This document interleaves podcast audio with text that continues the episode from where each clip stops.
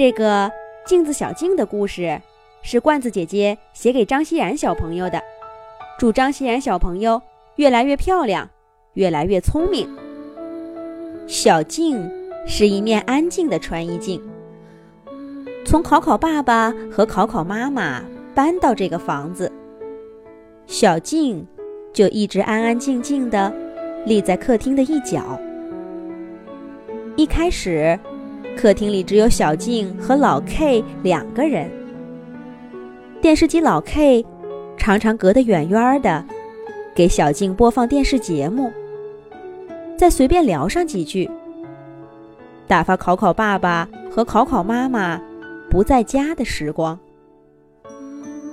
后来，随着一个接着一个的家具家电朋友们来到这里，考考小朋友也出生了。家里变得越来越热闹。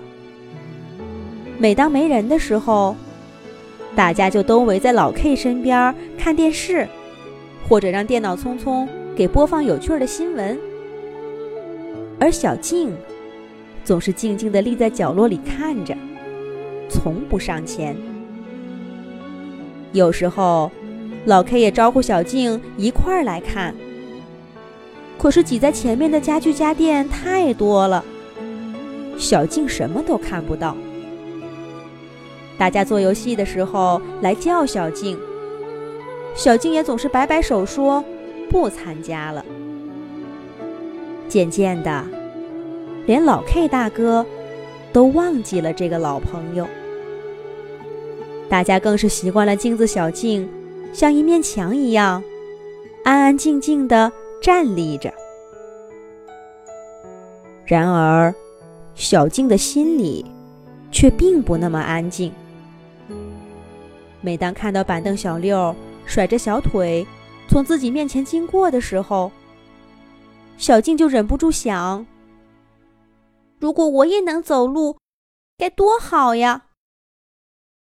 是啊，小静也想凑到老 K 的屏幕前，好好看看电视节目。上一次看电视。还是冰箱老 Q 来家里以前呢。现在就只能听声音了。如果其他人太吵闹，就连声音也听不到了。大家做游戏的时候，小静也想凑上去，可也只是想想而已。跟其他家具家电不同，小静出场的时候就没有被设置走路的功能。理由是，它太容易碎了，所以小静根本就没有腿，只能安安静静的站着。如果小静像她的一些镜子朋友一样，生活在一个安静的家里，其他家具家电也都不爱动，那她心里也许会好受些。可偏偏，小静是考考家的镜子。他有一群活泼好动的朋友，而这种闷闷不乐的情绪，当电动拖把包包他来的时候，到达了顶峰。看着粉大和粉二哼着歌在地板上转动，小静的心里就像有无数双小爪爪在挠。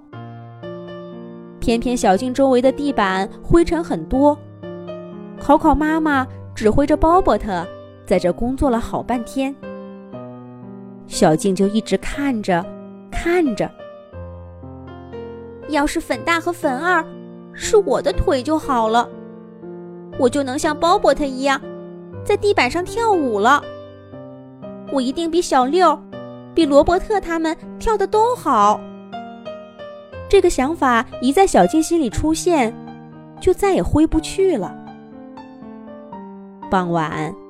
鲍伯特和粉大、粉二就睡在小静身边。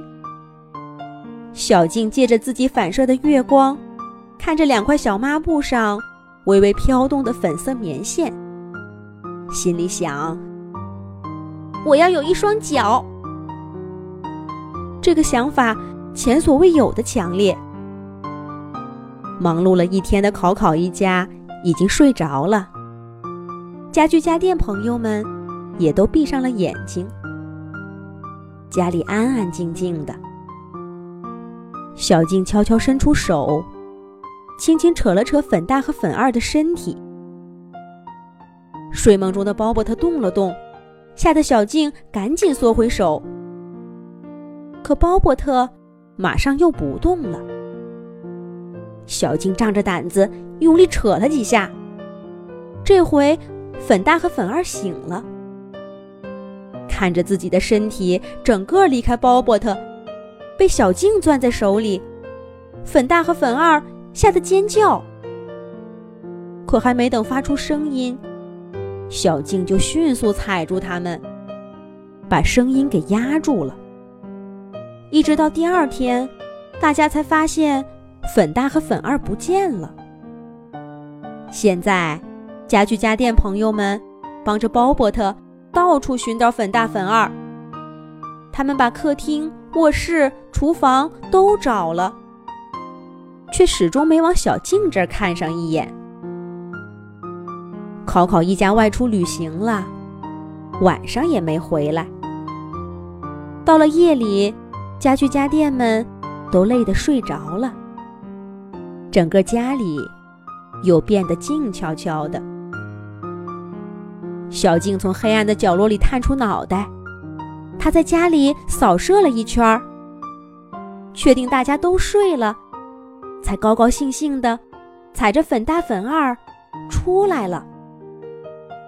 太好了，我有脚了，我要像鲍勃特一样跳舞。哎呀，哎呀，哎呀呀！想象跟现实总是有很大差距。粉大和粉二在小静的脚下。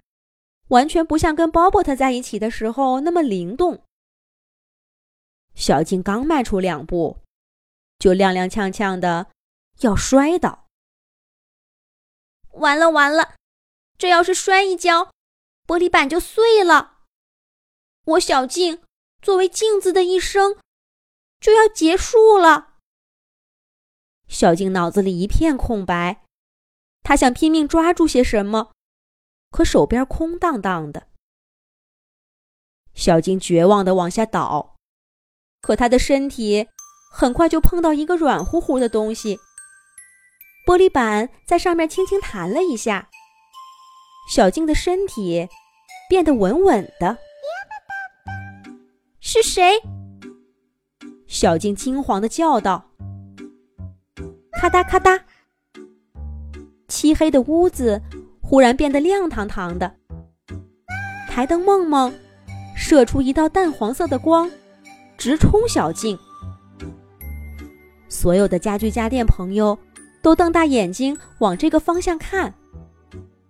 粉大和粉二早就趁小静摔倒的时候，跑回了鲍勃特身边。呀，我，我，嗯。小静看了大家一会儿，蒙住脸哭了起来。过了好一会儿，一双温暖的大手轻轻拍了拍小静的肩膀。是电视机老 K 大哥。好了好了，小静，大家也没怪你啊，都是我不好，这么久了，一直疏忽了你的感受。鲍伯特带着粉大和粉二走上前，对小静说：“鲍伯特，小静，老 K 大哥都跟我们说了，你想走路，想跳舞，跟我说一声就好了。粉大和粉二都愿意帮你的。”小静真没想到大家会这样对自己。她从手指缝里看到两块粉色小抹布。仰着粉嘟嘟的小脸儿，正在认真的点头呢。看来鲍勃特说的是真的。